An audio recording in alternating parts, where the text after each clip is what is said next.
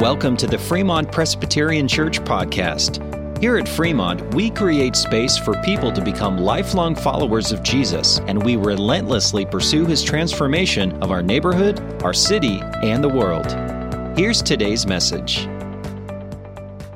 So, if you have your Bibles, we're going to read uh, Luke, the Gospel of Luke, chapter 1, starting in verse 26. This is the story of Mary.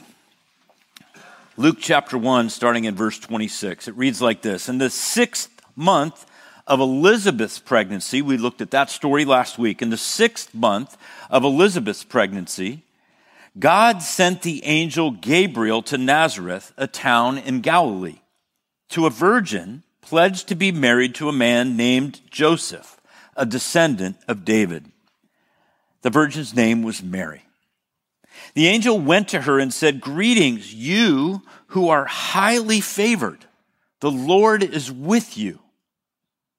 Mary was greatly troubled at his words and wondered what kind of greeting this might be.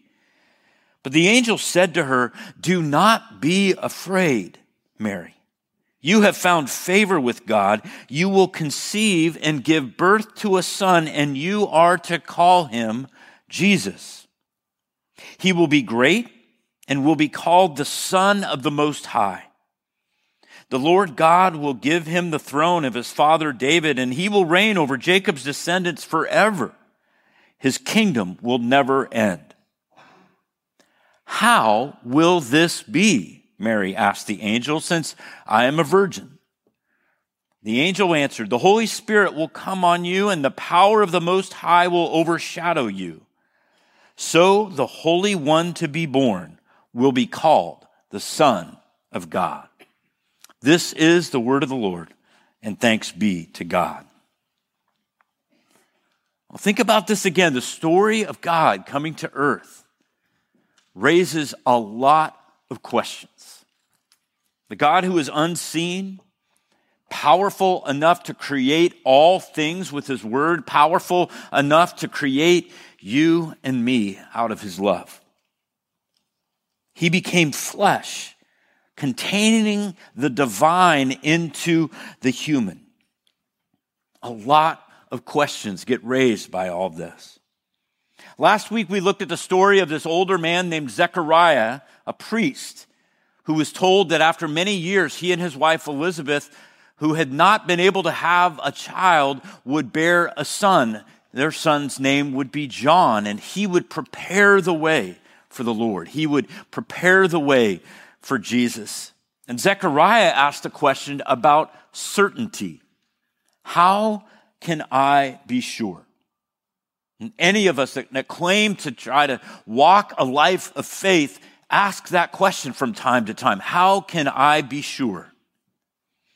This week, Mary asked the question about future possibility. How will this happen? How will this happen? How can it ha- happen? Whereas Zechariah was asking questions about certainty, Mary is asking questions about possibility. How could this possibly happen? But first, let's take a look at the passage in the midst of Mary's question of the how is the where and the who. The where and the who. Let's first look, we're, we're told that the angel Gabriel is sent to a place called Nazareth. Now, Nazareth, archaeologists have dis- discovered and determined that it was likely a very small rural village settled by just a few families. This is not the expected birthplace of kings and rulers. Archaeologists have determined this was a village in the time of Jesus, at most about 300 people. It was difficult to access because of the surrounding countryside and very limited access to water. It's an unusual place for the Son of God to be born. We get a glimpse of this reputation of the village of Nazareth in the Gospel of John when Nathanael, one of Jesus' disciples, when he's told that the Savior has come from Nazareth, he asked, Can anything good come out of Nazareth? It's an unlikely place for the Son of God to be born. Now I'm told it's a major tourism destination, as you might imagine, but it was not so in the days of Jesus. So that was the where. And then there's the who. Let's look at Mary for a moment. Before this, we're told about an older couple, Zechariah and Elizabeth. They've described as being righteous, having been together for many, many years, and, and yet were without a son. But now we have another couple, Mary and Joseph, but they're not yet married. Mary being a younger woman. Joseph was of the line of David. That's an important detail. And apparently, the, the angel Gabriel says this woman is highly favored. He uses this word twice. The angel uses this word of favor twice. This word has within it embedded the idea of grace. The Greek word for grace is charis, and in both of these instances, Gabriel tells Mary that this is about God's grace, God's initiative. God's idea. Simply out of his love and his mercy, it's his idea. But Mary has a question because she's never been with a man. Now, Matthew's gospel tells us that that fact is a fulfillment of the prophet Isaiah, who said, The virgin will conceive and give birth to a son, and they shall call him Emmanuel which means God with us. So there are questions that get raised in this entire story of the how, the where, and the who. Why Nazareth? Why Mary and Joseph? But Mary has her own question. How will this happen? I want to talk for a moment now about the how of the holy, the how of the holy. The angel Gabriel tells her that the Holy Spirit will come upon you. We find this phrase elsewhere in the New Testament when Jesus says to his disciples after his resurrection, he says, You will receive power when the Holy Spirit comes upon you. This idea that the power of God can do something extraordinary, do something impossible. That's what is happening. And think about that for a moment that, that Jesus' followers would receive the, the power of the Holy Spirit, enabling them to witness to the ends of the earth the good news that God loves and God has forgiven and God is gracious. They've been given that power. It's the same power that gave birth to Jesus.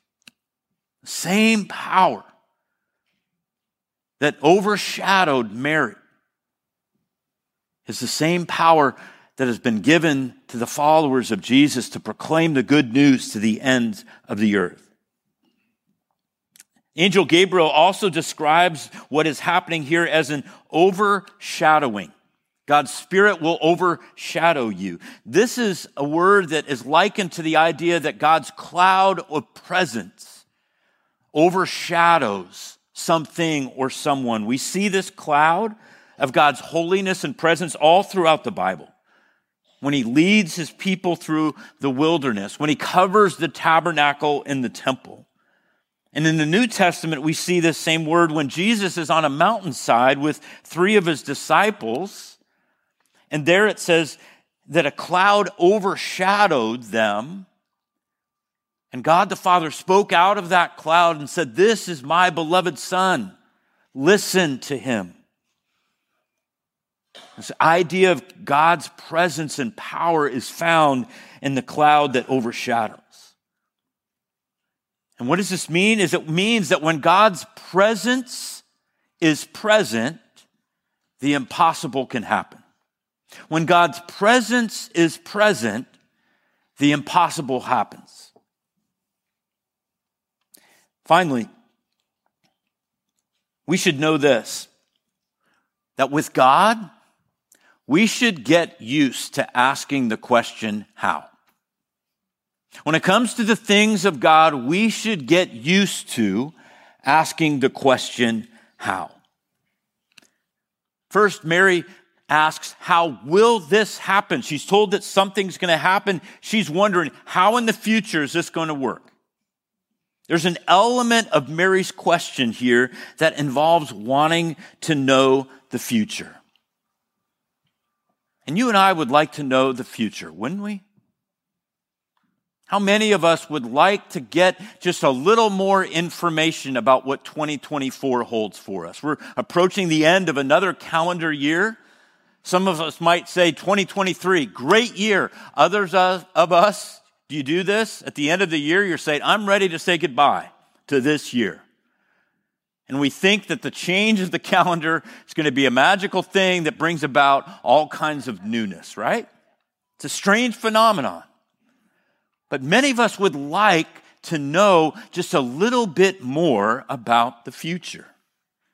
I can identify with this. As many of you know, in a couple of weeks, I'm stepping down from, from this role, and my future has some pieces to it.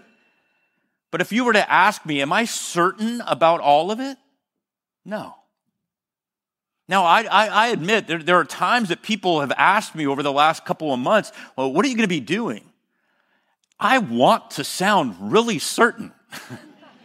you can imagine that, right? At age 54, now is not the time to sound like a 20 year old going, I don't know. Maybe some of this, maybe some of that. But that isn't that, though, the life of faith sometimes? Sometimes that well, no matter what our age is, if we're really listening to God, trusting His voice, we may not be so certain about what the future holds. We might have some ideas, and how many of us, we had ideas about the way that God was going to work things out, and then He shifted the direction, and we tell a different story today. How is this going to happen? Mary asked. We want to know what the future holds. But Mary's question isn't just about the future, is it? It's, it's about the sheer possibility of it all. She's basically saying, Hey, God, I may be a young woman, but I know how babies are made. I don't see how this is going to work. I don't see how all of this is going to work. But Mary isn't the only person in the New Testament that asks this specific question. How can this happen? How will this happen? In the Gospel of John, there's a story about a man named Nicodemus who asks a very similar kind of question. He's having a conversation with Jesus at night. And Jesus begins to talk, ironically, about being born again. And what does Nicodemus think? Similar kind of thing to Mary. Like, hold on a minute.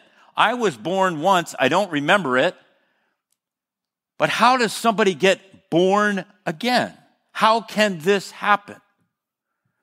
He asked that question in that conversation with Jesus not once, but twice because he cannot grasp the things that Jesus is talking about. What does it mean to be born of God's Spirit? What does it mean to be truly born again? But it's out of that conversation with those questions that Jesus says these famous words for God so loved the world that he gave his one and only Son, that whoever believes in him, trusts in him, shall not perish, but have eternal or everlasting life. Nicodemus and Mary are asking good questions. And sometimes it's out of the question of how God? How is this going to happen that we get God's beautiful answers? Out of the question of impossibility, we learn about the possibility of God. The Son of God, who was born in the most unusual way, tells us that we must be born again. He's inviting us to a new life. And instead of maybe our usual way, my usual way of trying to overshadow everyone and everything to prove to someone that we are somebody and that we belong, Jesus invites us to a different kind of life, a life in which we're overshadowed by his spirit. And so instead of putting ourselves first, we put others first. Instead of wanting to be served, we serve. Instead of trying to make an impression, we point to the glory of God. Mary asked a question that all of us ask at one point or another God, this is the way that I see things happen ordinarily. Are you going to do something extraordinary? Or maybe it becomes a prayer God, I need you right now to do something extraordinary. I mean, just look around. God has set up this world, right?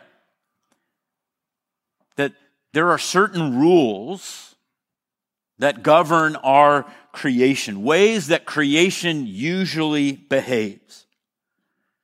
But one of the remarkable testimonies that we read in the Bible is that when God wants to show us that He's real, that He's present, that He sees us, that He's powerful, God apparently likes to break His own rules. He turns water into wine. He takes five loaves and two fish and feeds thousands. He takes a young woman that's never been with a man, and she bears the Son of God. God can take the ordinary and within it create the extraordinary. So, some of you may be asking the, the question of Mary right now the how question. How am I going to survive this? How will we have enough? How is all this going to work? How will they ever forgive me? How? How will this happen? Fill in the blank with your own question right now. Trust that Mary got an answer. Nicodemus got an answer. How will this happen? It seems impossible. Well, friends, trust the words of the one who would grow from a baby in a manger into the Son of God who came proclaiming peace and forgiveness and reconciliation and God's love who would say to his followers, with man, this is impossible. But with God, all things are possible. With God, all things are possible. Will you please pray with me? Oh, gracious God, we thank you for the story of Mary contained for us in this Christmas season. We hear her question, and it's our question too. Different circumstances, different seasons of life, we have asked or are asking now, how will this happen? We don't understand it. And sometimes we don't understand your ways. So teach us to trust Teach us to lean on what we know to be true that you are a God of grace, mercy, forgiveness, and never ending love. Through Jesus the Son, we have life. And as we trust in Him, we will not die, but live forever. We pray this in His name. Amen. You've been listening to the Fremont Presbyterian Church podcast. For more information about our church, visit fremontpres.org. We'd love for you to join us on Sunday mornings. Our service times are 9 a.m. in the sanctuary for classic worship and 10:30 a.m. in the Community Life Center for modern worship. You can catch the live stream of both services at fremontpres.org. Don't forget to subscribe to this podcast to get the latest episode each week. Thanks for listening.